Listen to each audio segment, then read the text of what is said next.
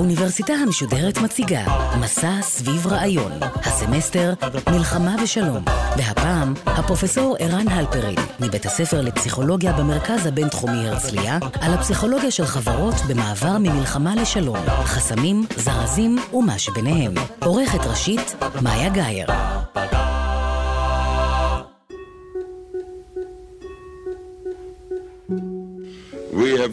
from Jerusalem to Washington because it is we who must say. And we are here to say, peace is our goal. It's peace we desire. שלום לכם, שמי ערן אלפרין, ואני חוקר ומרצה בבית הספר לפסיכולוגיה במרכז הבינתחומי בהרצליה. אני פסיכולוג חברתי ופוליטי, ובמחקר שלי אני עושה שימוש בתיאוריות פסיכולוגיות ופוליטיות על מנת לחקור היבטים שונים של סכסוכים בין קבוצות. בשיחה הנוכחית אני אנסה להציג פרספקטיבה מעט יוצאת דופן להבנה שלנו של תהליכים של מלחמה ושלום. אני ארצה להציג מבט פסיכולוגי על האנשים והחברות שחיים במציאות של סכסוך מתמשך ואלים, תוך שאני נותן דגש מיוחד לקושי והאתגר שקשורים לתהליכים שעשויים להוביל למעבר ממצב של מלחמה או עימות אלים למצב של שלום או יישובו של אותו סכסוך אלים בדרכי שלום. ההרצאה תכלול ארבעה חלקים. כשבראשון אני אנסה לתאר את ההקשר ולהציג מסגרת קונספטואלית בהירה למצב של סכסוך אלים ומתמשך בין קבוצות שאנחנו מגדירים כסכסוך בלתי נשלט. בחלק השני, אתאר את התהליך החברתי-פסיכולוגי של היווצרות תשתית פסיכולוגית פונקציונלית, שמאפשרת לחברות בסכסוך להתמודד עם האתגרים המרכזיים של הסכסוך. בחלק השלישי, אדבר על אתגר המעבר משלב של סכסוך לשלב של יישובו של הסכסוך בדרכי שלום, בדגש על מה שאנחנו מכנים חסמים פסיכולוגיים ליישוב הסכסוך. ולבסוף, אציג מחשבות ראשוניות ומעט ממצאים אמפיריים לגבי דרכים דרכה ניתן לעשות שימוש בהבנה הפסיכולוגית של הסכסוך על מנת לפתח התערבויות פסיכולוגיות לגיוס דעת קהל לטובת תמיכה במהלכי שלום. אחת השאלות הגדולות שמעסיקות אנשים שעוסקים ביישוב סכסוכים וחוקרים בתחום, כמו גם הרבה מאוד אזרחים מן השורה, היא מדוע קשה כל כך לאנשים שחיים לאורך שנים רבות בתוך סכסוך אלים, למצוא את הדרך אל מחוץ לסכסוך ולהגיע לחיים רגועים ושלווים יותר. השאלה הזאת אפילו יותר דרמטית, אם לוקחים בחשבון כמה עובדות פשוטות לגבי אנשים וחברות שחיים בסכסוכים קשים ואלימים. אחד, רובם המוחלט מבינים את הנזק האדיר שגורם להם הסכסוך ברמה האישית, החברתית, הכלכלית, הפסיכולוגית ועוד. שתיים, רובם מבינים שחיים ללא סכסוך היו יכולים באופן תאורטי להיות טובים יותר עבורם ועבור הסובבים אותם.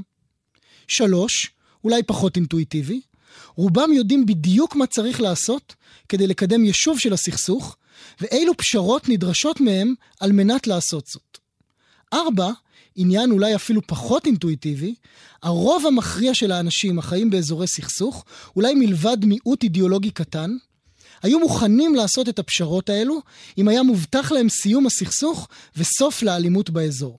לדוגמה, בסקרים שאנחנו ואחרים עורכים מדי שנה בקרב ישראלים ופלסטינים, אנו מוצאים שרוב גדול מהאוכלוסיות בשני הצדדים מוכן לפשרות הנדרשות על מנת לקדם את יישוב הסכסוך, בהינתן שפשרות אלו יובילו לשלום ושלווה באזור. כלומר, רבים יודעים מה צריך לעשות כדי לחיות במצב טוב יותר, רובם גם מוכנים לעשות את הפשרות הנדרשות לשם כך, אבל משום מה אין לחברות שחיות בסכסוכים כאלו את היכולת להתקדם אל עבר המטרה הזאת. מדובר במצב שהוא פרדוקסלי, מצב שנושא מחירים לא פשוטים לשני הצדדים המעורבים בסכסוך. הטענה שלי בהמשך ההרצאה תהיה שההסבר לאותו מצב פרדוקסלי נעוץ בהבנה של תהליכים פסיכולוגיים חברתיים עמוקים. אני אבקש כעת להתחיל בהדגמה שתסייע לנו להבין מדוע האלמנט הפסיכולוגי חשוב כל כך להבנה של מהלכי מלחמה ושלום.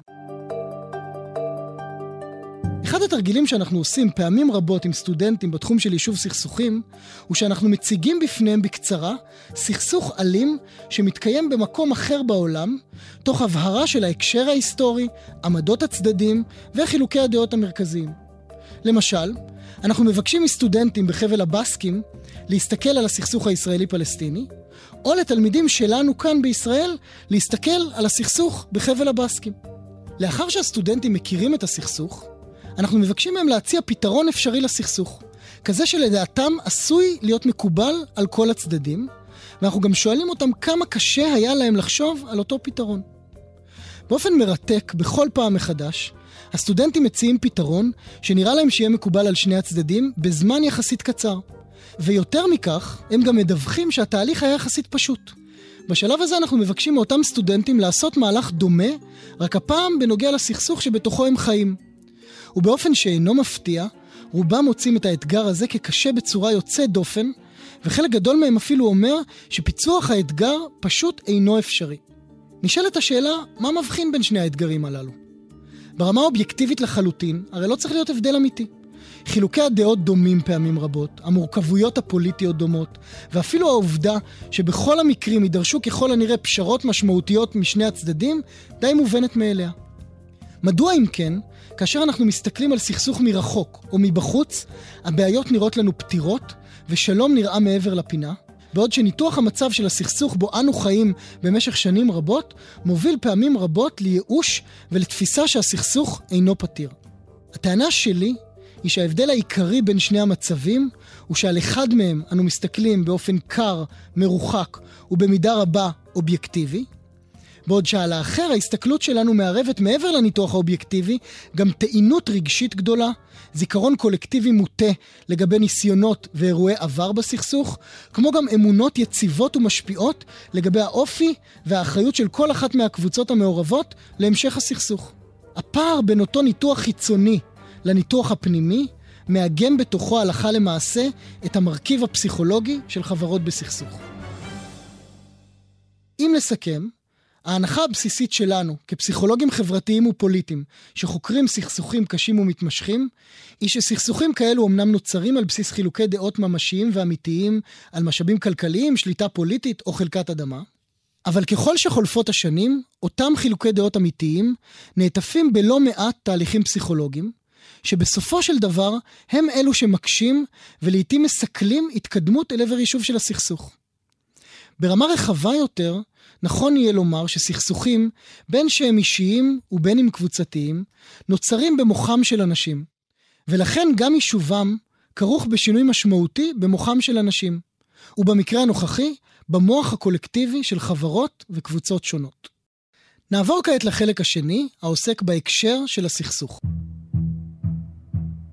לא ניתן להבין סכסוכים בכלל, ותהליכים של מעבר ממלחמה לשלום בפרט, מבלי להגדיר באופן מדויק את ההקשר שבו הם נערכים. לצורך כך, חוקרים רבים מתחומים שונים כמו מדע המדינה, יישוב סכסוכים, סוציולוגיה ופסיכולוגיה פוליטית, ניסו לייצר הבחנה בין סוגים שונים של סכסוכים. בהקשר הזה נעשה ניסיון להבחין בין סכסוכים על בסיס האופי והמאפיינים של השחקנים המרכזיים שלוקחים חלק בסכסוך, למשל סכסוך תוך או בין מדינתי, דתי, אתני וכדומה. נעשו ניסיונות להגדיר סכסוכים על בסיס רמת האלימות שהצדדים בסכסוך חוו או חווים, וגישה שלישית מבחינה בין סכסוכים על פי משך הזמן שחלף מאז החל הסכסוך. בשנים האחרונות שיח נרחב מתקיים גם בהבחנה בין סכסוכים סימטריים ללא סימטריים, בין שחקנים מדינתיים ללא מדינתיים, וגם הבחנה בין סכסוכים על בסיס סוג הנשק בו עושים שימוש צדדים שונים לסכסוך. מובן שלכל אחת מהטיפולוגיות שהזכרתי מעלה, יש יתרונות הן ברמה של יכולת ההשוואה שהן מספקות, והן באשר ליכולת הניבוי שהן מייצרות להסלמה או התמתנות, מה שאנו קוראים דה-אסקלציה של סכסוכים. אולם בעשורים האחרונים חוקרי סכסוכים מובילים, כדוגמת לואיס קריסברג ודניאל ברטל, הציעו טיפולוגיה אינטגרטיבית שבעיניי היא שימושית מאוד. חוקרים אלו מבחינים בין מה שהם מגדירים כסכסוכים נשלטים, Tractable Conflicts, לסכסוכים בלתי נשלטים, Intractable Conflicts. הטיפולוגיה הזאת חשובה בעיניי, כי היא מאפשרת לאבחן כל סכסוך נתון, ולמקמו על ספקטרום או ציר שבין נשלט לבלתי נשלט, מה שמייצר גם יכולת ניבוי לגבי היתכנות היישוב שלו בדרכי שלום בנקודת זמן נתונה. כלומר, ככל שהסכסוך קרוב יותר לצד הנשלט ורחוק יותר מהצד הבלתי נשלט, על פי מאפיינים שונים, גדלים הסיכויים שנראה יישוב שלו בדרכי שלום בעתיד הנראה לעין. אם כן, מה מגדיר סכסוך כבלתי נשלט? מדובר על שילוב של פרמטרים שונים, חלקם אובייקטיביים וחלקם תלויי תפיסה, שביחד מכריעים את טיבו של הסכסוך. בקצרה, סכסוך בלתי נשלט יהיה סכסוך שמערב אלימות קשה ומתמשכת, שנמשך לפחות 25 שנה, כלומר לפחות שני דורות, שהצדדים המעורבים בו תופסים את חילוקי הדעות שבבסיס הסכסוך כקריטיים והכרחיים להמשך הקיום שלהם, שהוא נתפס כסכסוך מהסוג של משחק סכום אפס, וככזה שאינו פתיר בטווח הנראה לעין, שהוא מעסיק את ציבור החברות המעורבות ברמה יומיומית, בהיבט של תקשורת, חינוך, שיח ציבורי ועוד, ושהחברות מושקעות בו ברמה כלכלית וחינוכית באופן העמוק ביותר. מעניין לשים לב שכאשר התפיסה הסובייקטיבית של השדרה המרכזית של האזרחים בחברה בסכסוך היא שהמטרות של הסכסוך הן קיומיות, שהסכסוך הוא מסוג סכום אפס, כלומר, כל רווח של הצד השני משמעו הפסד של הצד שלנו ולהפך. ואולי חשוב מכל, שאין כל היתכנות סבירה שהסכסוך ייפתר בשנים הקרובות, נוצרת סוג של נבואה שמגשימה את עצמה, והסכסוך הופך באמת לסכסוך בלתי נשלט, שהסיכויים להתקדם אל עבר יישובו קטנים מאוד. בואו כעת נפנה לדבר על התשתית הפסיכולוגית של חברות בסכסוכים אלימים, וננסה להבין מהם התהליכים הפסיכולוגיים שחוות חברות שנמצאות לאורך שנים בתוך הקשר של סכסוך בלתי נשלט. מחקרים בהקשר של חברות שונות וסכסוכים שונים מצביעים על מאפיינים דומים שמייצרים לאותן חברות אתגרים פסיכולוגיים אדירים. בקצרה, החוויות של הסכסוך, האלימות המתמשכת, חוסר הוודאות וההתמודדות עם אובדן נרחב מייצרים סימפטומים פסיכולוגיים קשים של לחץ, פחד וחרדה אישיים וקולקטיביים, סימפטומים פוסט-טראומטיים נרחבים ועוד. בהקשר שלנו חשוב לומר שכמי שנולדו וגדלו כל חייהם בתוך מציאות של סכסוך, פעמים רבות אנחנו עוברים תהליך של הסתגלות והתרגלות, ולא מבחינים ביום-יום באותו קושי. אולם אינדיקטורים רבים מצביעים על מצוקה אדירה ועל מה שבשפה שלנו נגדיר אותו פעמים רבות כמאפיינים של פחד קולקטיבי, חוויות של לחץ מתמשך ואחוזים של פוסט-טראומה שחורגים משמעותית מאלו שאנחנו מכירים בחברות שאינן חיות בסכסוכים. אם נחבר את האתגרים הפסיכולוגיים הללו להשקעה האדירה שנדרשת בקידום המטרות שקשורות לסכסוך, בהיבטים של חינוך, כלכלה, תרבות ועוד, נקבל קשיים אדירים שעומדים בפני החברות שחיות בסכסוך. הקשיים הללו מעמידים בפני חברות בסכסוך מתמשך מספר אתגרים בסיסיים. האתגרים הללו אינם פשוטים, אבל התמודדות עמם היא קריטית להישרדות ואף לשגשוג של אותן החברות. מבין האתגרים הרבים אני רוצה לשים את האצבע על שניים מרכזיים. הראשון הוא לייצר מצב שבו חברי החברה מוכנים באופן דרמטי להקריב את האינטרסים שלהם לטובת האינטרסים של המדינה. הביטוי המוחשי ביותר של זה בחברה הישראלית הוא המונח טוב למות בעד ארצנו. אבל אנחנו מכירים גם מופעים מינוריים יותר של התופעה הזו. מצד אחד, ללא עמידה באתגר הזה, חברה פשוט לא תשרוד את הסכסוך. ומהצד השני, עמידה ביעד שבו חלק ניכר מבני החברה מאמינים ברעיון ההקרבה לטובת הכלל, מצריך מערכת ותהליך חברות משמעותי ביותר. שנית, החברה צריכה, על מנת לאפשר לאזרחיה לקיים חיים סבירים, לתת לאזרחים תחושה של חיים טובים ונורמליים בתוך מציאות מתוחה, קשה וכמעט לא נורמטיבית מבחינה פסיכולוגית. כאשר אנשים חיים בפחד, חוסר ודאות ולחץ, העובדה שהם מקיימים חיים מלאים, פעילים ואף מאושרים אינה מובנת מאליה. היא חייבת להיות תוצר של מהלך חברתי רחב ומתמשך שמאפשר התמודדות מעין זו. נשאלת השאלה אם כן, כיצד חברות שמתמודדות עם קשיים כה גדולים מצליחות לעמוד בשני האתגרים הגדולים שהצגתי כעת. הפסיכולוג החברתי והפוליטי, פרופסור דניאל ברטל, מציג במחקריו גישה על פי ההתמודדות מיטבית של חברות בסכסוך עם האתגרים שהוצגו, מתאפשרת בעיקרה בעזרת עיצוב של מה שברטל מכנה תשתית פסיכולוגית פונקציונלית. בשפה פשוטה, התשתית הזו היא הסיפור המוטה והחד משמעי שחברה מספרת לעצמה על מנת לאפשר התמודדות עם אתגרי הסכסוך. מנקודת מבט פסיכולוגית חברתית, התשתית הזו מורכבת מזיכרון קולקטיבי של ההיסטוריה של הסכסוך, מאתוס של הסכסוך שמושתת על אמונות חברתיות דומיננטיות, ועל מקבץ של רגשות קולקטיביים שליליים. ביחד, שלושת המבנים הפסיכולוגיים הללו מספרים לבני החברה באופן כמעט בינארי את סיפור העבר, ההווה והעתיד של הסכסוך. מה תפקיד ואופי הקבוצה שלהם בכרונולוגיה של הסכסוך? מה תפקיד ואופי קבוצת החוץ? ומהם המאפיינים והתחזית לגבי עתיד הסכסוך עצמו. ברמה מפורטת יותר, כל חברה שחיה בסכסוך בלתי נשלט מפתחת אמונה שהיא הצד הצודק בסכסוך מבחינה היסטורית, באופן טבעי, אבל גם שהיא הצד המוסרי, ואולי המוסרי ביותר בעולם. אין צבא יותר מוסרי מצה"ל, זאת עובדה. שהיא זו שתמיד רצתה שלום, ניסתה לקדמו, ונתקלה בהתנגדות מהצד השני. הבוקר הסתיימה הפסגה בקמפ דיוויד ללא הסכם. אם נצטרך ללכת לעימות, נדע להישיר את מבטנו אל עיני ילדינו ולומר שעשינו הכל, הכל, כדי למנוע עימות. שהיא הקורבן האולטימטיבי של הסכסוך ושל הקהילה הבינלאומית כולה.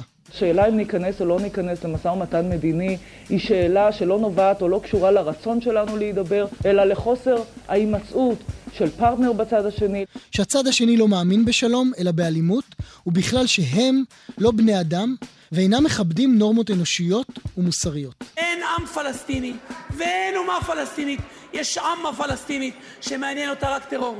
הדבר המעניין באמת הוא שלמרות שהתמות שמרכיבות את אותה תשתית פסיכולוגית פונקציונלית נתפסות על ידי כל חברה כייחודיות וכמשקפות את המציאות האובייקטיבית החד משמעית של הסכסוך, בפועל אותן תמות, בווריאציות קלות, מופיעות בכל חברה בסכסוך, והן מהוות באופן טבעי ייצוג מעוות, מוטה וסלקטיבי של העבר, ההווה, וככל הנראה גם העתיד של הסכסוך.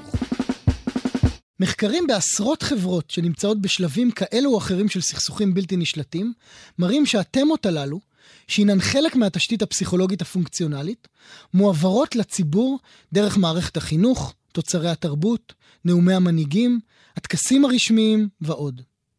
חשוב לומר שמנקודת המבט הפסיכולוגית, אין כאן בהכרח איזו קונספירציה או רמייה של הציבור, כי אם מנגנון התמודדות סביר ופונקציונלי עם אתגרים באמת יוצאי דופן.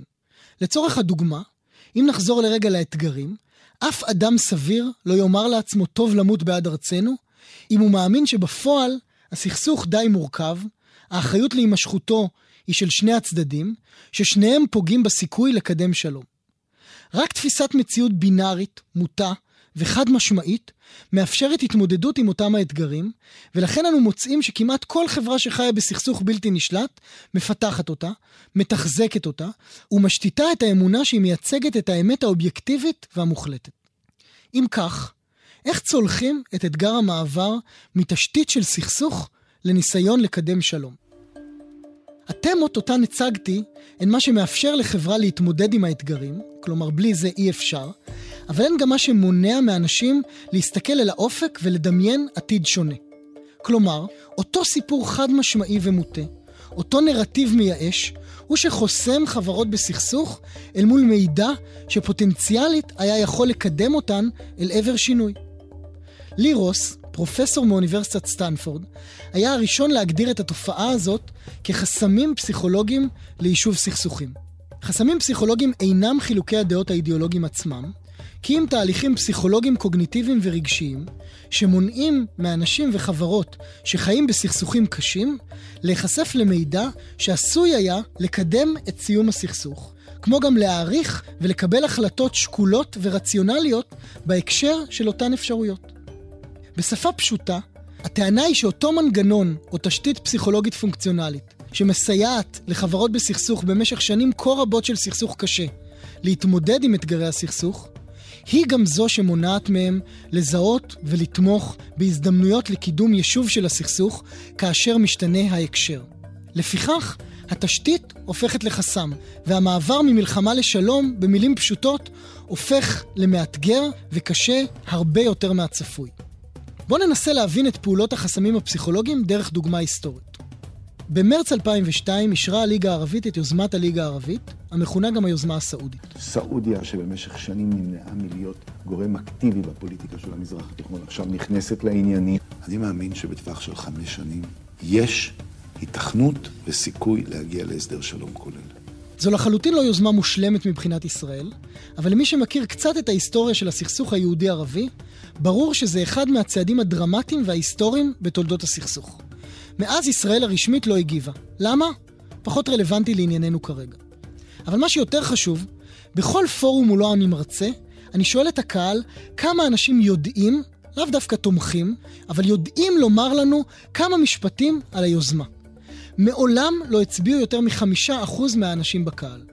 למען האמת, גם כאשר אנחנו חוקרים את הנושא, אנחנו מוצאים שפחות מחמישה אחוזים מהציבור הישראלי יודעים לומר במה מדובר. איך יכול להיות שאחוז נמוך כל כך מהציבור הישראלי-יהודי בכלל מכיר או מודע לאחת ההזדמנויות המשמעותיות ביותר שהוצגה בפני מדינת ישראל ליישוב הסכסוך? התשובה היא שאותן האמונות שדיברתי עליהן קודם, אותם חסמים פסיכולוגיים ששירתו אותנו כחברה כל כך הרבה שנים, הופכים עיון ביוזמת הליגה הערבית לפשוט לא רלוונטי. אם אנחנו מאמינים שתמיד הצענו להם שלום, והם תמיד רצו להשמיד אותנו, אז באמת אין טעם להקדיש זמן לרעיון כזה. עכשיו תארו לכם מה קורה בשני הצדדים שעברו את אותו תהליך פסיכולוגי חברתי, מציעים מדי פעם הצעות אחד לשני, ומקבלים בתמורה התעלמות מוחלטת או זלזול. בקיצור, שני צדדים שלא רואים, לא מקשיבים ולא מדברים האחד אל השני. הפרספקטיבה הפסיכולוגית לניתוח הדינמיקה של סכסוכים בלתי נשלטים וחברות בסכסוך עלולה להישמע דטרמיניסטית ואולי אף מייאשת. אבל היא גם מייצרת תקווה שנובעת משתי תובנות משמעותיות. אחד, החסם הוא פסיכולוגי ולא אידיאולוגי. על פי לא מעט מחקרים שאנחנו עורכים, כשמסירים את אותם חסמים פסיכולוגיים, יש עדיין רוב גדול במרבית החברות שחיות בסכסוך בלתי נשלט, כולל הישראלית והפלסטינית, שרלוונטיות יותר לאזורנו, לפשרות שנדרשות לסיום הסכסוך. זה לא מובן מאליו. שתיים, כשמזהים באופן מדויק את אותם החסמים, ניתן לייצר שינוי די דרמטי בדעת הקהל, גם בהתבסס על הנקודה הקודמת. בשנים האחרונות אנחנו עוסקים לא מעט בפיצוח השאלה הזו. אנחנו שואלים מה צריך לשמוע אזרח ישראלי או פלסטיני, כדוגמה, מבחינת מסר או רעיון, כדי שהוא יוכל להסיר את החסם מהעיניים וינסה להסתכל אל האופק. דרך אגב, לא בטוח שבכל זמן נתון הוא ימצא שם משהו, אבל ללא ספק לפעמים הוא אכן נמצא, והפעמים הללו הן ההזדמנויות הדרמטיות שאנחנו נוטים לעיתים לפספס. לכן, בחלק האחרון של ההרצאה, ארצה לדבר על המחקר והעבודה היישומית המתפתחת בשנים האחרונות בתחום של התערבויות פסיכולוגיות ליישוב סכסוכים.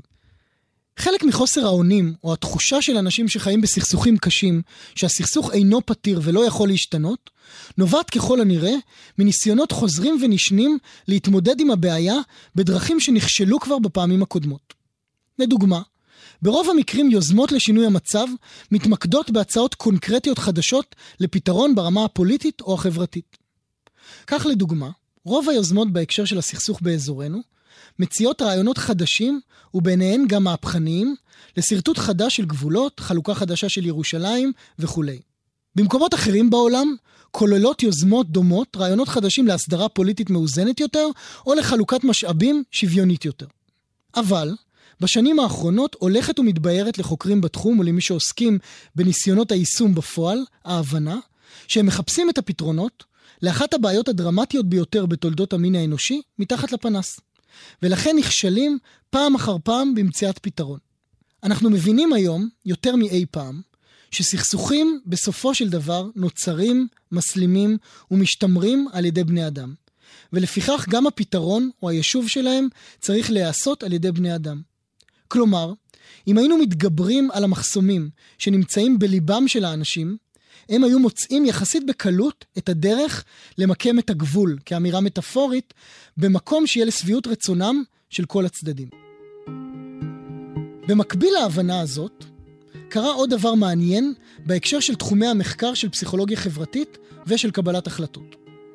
התחומים הללו, שהתמקדו באופן מסורתי בתיאור של תופעות, הפכו בשנים האחרונות להרבה הרבה יותר מוכווני שינוי ופתרון, והרבה פחות ממוקדי הסבר או תיאור. מכאן, שמצד אחד ישנה הבנה גדלה והולכת ששינוי ויישוב סכסוכים מצריך שינוי תפיסות, עמדות ורגשות של אנשים, ומצד שני המדע בתחום של פסיכולוגיה חברתית מספק לנו יותר ויותר ידע לגבי איך ניתן לעשות את זה בצורה האפקטיבית ביותר.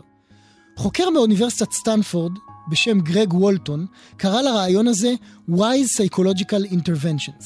כשהרעיון המכונן שלו היה שאנחנו צריכים לייצר התערבויות קטנות וממוקדות שייצרו אפקטים גדולים, מתמשכים ויציבים על התפיסות, הרגשות וההתנהגות של אנשים.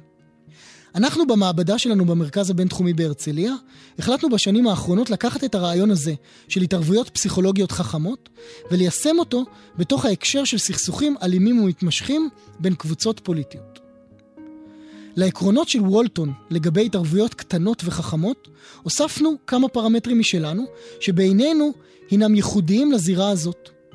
1. ההתערבויות צריכות להיות עקיפות, על מנת שלא יאיימו על הזהות של קהל היעד. אנחנו לא רוצים לומר לאנשים בפרצוף שהם טועים, או שישקלו מחדש את דרכם, אלא לגרום להם לשנותה בדרך מתוחכמת. 2. הן צריכות לתת מענה לצרכים הפסיכולוגיים של אותו קהל יעד. צרכים כמו תפיסה עצמית חיובית, צורך בראייה קוהרנטית של המציאות ועוד. 3. הן צריכות להתבסס על תיאוריה פסיכולוגית מבוססת. וארבע, הן צריכות להיות כאלו שניתן לשכפל וליישם בקרב המונים, ולא רק בקרב בודדים במעבדה. בכפוף לעקרונות הללו, פיתחנו בשנים האחרונות סדרה של כ-15 התערבויות פסיכולוגיות, שכל אחת מהן נבחנה לפחות בהקשר של שתי חברות שונות שנמצאות בסכסוך, והוכיחה עצמה כיעילה בשינוי דעת הקהל באשר לנושאים המרכזיים שעומדים בבסיס הסכסוך. בקצרה, אנסה להציג שתי דוגמאות. למשל, גילינו שאחת הסיבות המרכזיות שבגללן חברי קבוצות בסכסוך אינם מוכנים לקחת אחריות על עוולות שביצעה קבוצתם, ולפיכך גם מתנגדים לכל פעולה שתוביל לתיקון העוולות, היא החשש שלהם שהודאה במרכאות כפולות בעוולות תפחית את האמונה שלהם בערך העצמי שלהם ותגרום להם, כמי שהינם חלק מהקבוצה, להיתפס כמוסריים וטובים פחות ממה שהם רואים את עצמם. לפיכך גייסנו לטובתנו התערבות פסיכולוגית פשוטה שנקראת אשרור עצמי, או Self-Affirmation. במסגרתה, לפני שנחשפו אזרחים ישראלים ובוסנים, במקרה של המחקר הזה, לעוולות שביצעה קבוצתם כלפי קבוצה אחרת, הם התבקשו לכתוב על שלושה ערכים שחשובים להם, ולספר כיצד הם מיישמים בחייהם את אותם ערכים. באופן מעניין, אותם אנשים, שניתנה להם ההזדמנות לאשרר את מוסריותם, היו מוכנים לאחר מכן לקחת אחריות וגם לפצות את קבוצת החוץ על עוולות שנגרמו על ידי קבוצתם ברמה של כ-30% יותר מנבדקים להם לא ניתנה אותה אפשרות לאשרור עצמי. זו התערבות מינורית וקצרה שהובילה לשינוי דרמטי בתחום שהינו קריטי לקידום יישובם של סכסוכים קשים, קרי לקיחת אחריות על עוולות. בסדרת ניסויים נוספת ניסינו להתמודד עם העובדה שעל פי אחת הסיבות המרכזיות שבגללן אנשים, בעיקר כאלו שאינן מחזיקים בעמדות אידיאולוגיות קיצוניות במיוחד, אינם מוכנים להתפשר עם האויב, היא העובדה שהם אינם מאמינים שפשרה תוביל לאיזשהו שינוי מהותי במוטיבציות, ברצונות או בהתנהלות של אותו אויב. בישראל, האמונה הזאת מקבלת ביטוי לעיתים קרובות, כשאנשים אומרים דברים כמו גם אם ניתן לערבים הכל, הם עדיין ירצו להשמיד אותנו. הבנו שלנסות ופשוט לומר לאנשים שזה לא נכון, עלול לפעול כבומרנג. לפיכך, במקום זה, יצרנו התערבות חינוכית קצרה, בה לימדנו אנשים שקבוצות, באופן כללי, יכולות לעבור שינויים דרמטיים, כשהסביבה, המנהיגות או המצב הכלכלי שלהן משתנה. הדגמנו את זה בעזרת קבוצות שלקחו חלק בכמה מהסכסוכים הקשים ברחבי העולם, אבל לא הזכרנו את הזירה הישראלית-פלסטינית. באופן מעניין, שינוי האמונה הזה הגביר בקרוב ל-40% את הנכונות של פלסטינים וישראלים לבצע כמה מהפשרות הפוליטיות הדרמטיות ביותר שנדרשות מהם על מנת ליישב את הסכסוך הישראלי-פלסטיני. חשוב מזה, כשעקבנו אחרי יציבות השינוי לאורך זמן, מצאנו שהוא נשאר יציב לתקופה של מעל שישה חודשים. כאמור, אלו רק שתי דוגמאות מתוך ארגז כלים פסיכולוגי רחב יותר, שיכול לסייע לחברות בסכסוך לראות באופן נקי יותר את חילוקי הדעות ביניהן, ואולי לקדם את יישוב הסכסוך. מה שצריך להוסיף לכלים האלו עכשיו, הוא רצון כן ואמיתי לקדם את יישובם של הסכסוכים הללו. ואת הרצון הזה חשוב לחפש, ואולי אף לייצר, הן בקרב הציבור הרחב, והן בקרב המנהיגות שלו.